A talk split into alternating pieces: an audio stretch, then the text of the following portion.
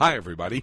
This is Jimmy DeYoung of Prophecy Today. This is the 11th day of military action between the Israeli Defense Force and Hamas in the Gaza Strip.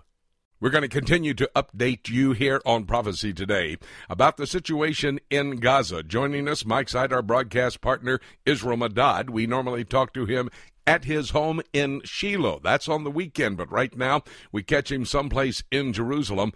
Winky, thank you for being available. What's the latest military action going on? We understand they have moved the Israeli Defense Force, that is, into the south. They basically have divided up the Gaza Strip, and there is some street fighting going on in Gaza City. Is that the latest, or is there something else? Well, as far as I can tell, there is activity uh, near and in the Jabalia refugee camp and near and in Gaza City. Exactly how far in, I do not know. I know there's been street fighting, and according to reports, uh, it seems tanks have also been used. There's been shelling from the sea. Uh, you are correct that one of the main uh, military maneuvers that has been used over the past two days is to split up the Gaza Strip into at least three different sections. Uh, starting from the south, they're trying to block off the Philadelphia corridor between Rafiah and the Egyptian border. Now, what does that mean, uh, the Philadelphia corridor, Winky? Well, that was, uh, if I may be so bold as to say, is one of uh, Ariel Sharon's uh, greatest mistakes. Rafiah, uh, the city in South Gaza Strip, basically actually is on both sides of the border. And according to the internet, it grew that way because Israel controlled the territory for almost 40 years. And then when the international border was redrawn, the city became divided.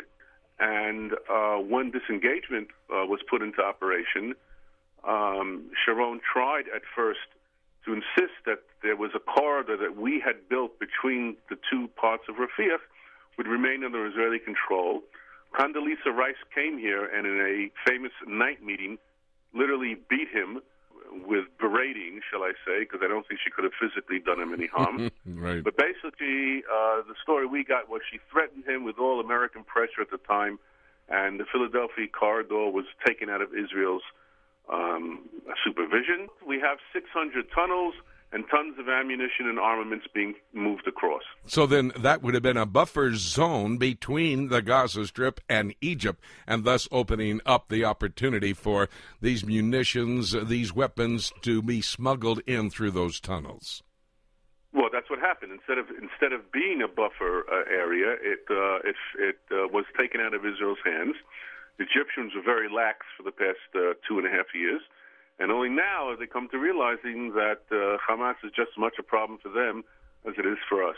Uh, there is a report, as I understand it, uh, that a UN operated school in uh, Jablaya, if, if, that's how you pronounce that correctly, uh, has been hit by an Israeli piece of artillery or something. Do you know anything about that?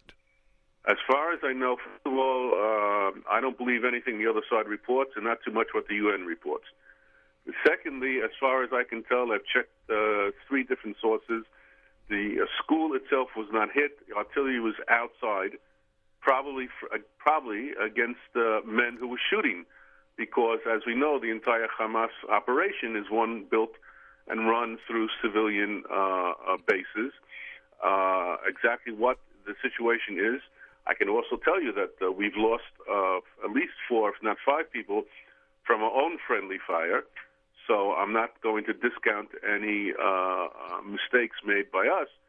But uh, obviously, there was an incident there, and uh, the final death count I do not know. It's probably looking very ugly on screens and on press reports, but uh, I wouldn't get excited yet until we had a chance to check. President Peres, Shimon Peres, made this statement uh, today, I believe it was, uh, that the difference between Israel and Hamas, Israel endeavors to try to protect their children. Hamas goes in among the children to uh, do their fighting against the Israeli Defense Force. Is that much on target? I would uh, ratchet it up one more point. Uh, Hamas tries to get as many of their own people killed. That's the only way they can win. So, therefore, this is a propaganda war as well as a on the ground type of war situation there in the Gaza Strip definite. If you see all the reports, you'll see civilian civilian casualties. Uh, but on the other hand, you also saw pictures uh, late Saturday of uh, dozens of uh, Hamas people in uniform uh, lying on the ground. So there's obviously a, um, a question here of whom to believe and what to believe. Uh, it's obvious that the Hamas is interested, on the one hand, of causing Israeli uh, civilian casualties on purpose. Uh, they haven't yet fired, uh, as far as I know, uh, only on the on the Saturday did they fire at a military camp. Uh, all the rest of the activity has been done against civilian targets exclusively, unlike Israel. Let me ask this one final question.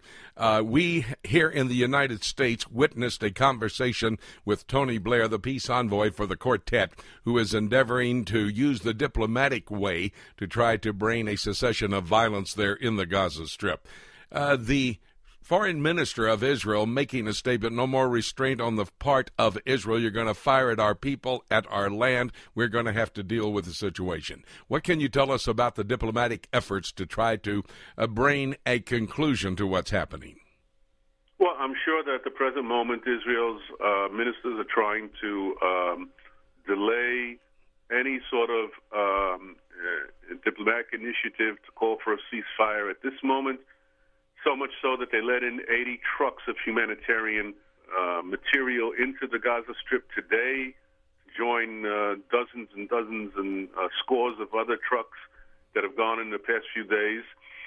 Um, uh, we well know that Israel has almost won every war and managed to lose it at the diplomatic table. So, uh, if we're going to have peace in the South, we're going to have to dismantle and incapacitate and uh, uh, make sure that Hamas is not able to do what it's been doing for the past eight years.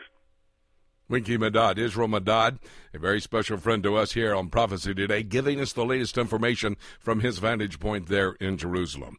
Winky, thank you so very much. We appreciate your help. Okay, Jimmy. Bye bye to you and our listeners.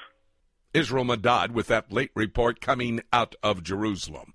Continue to come here to prophecytoday.com and we will keep you updated on the military operation going on in the Gaza Strip. Once again, a reminder everything that's unfolding today in the Middle East, in Israel, and in particular in the Gaza Strip, setting the stage for Bible prophecy to be fulfilled. In light of that, let me remind you that Jesus Christ is coming and it could be today. So keep looking up until.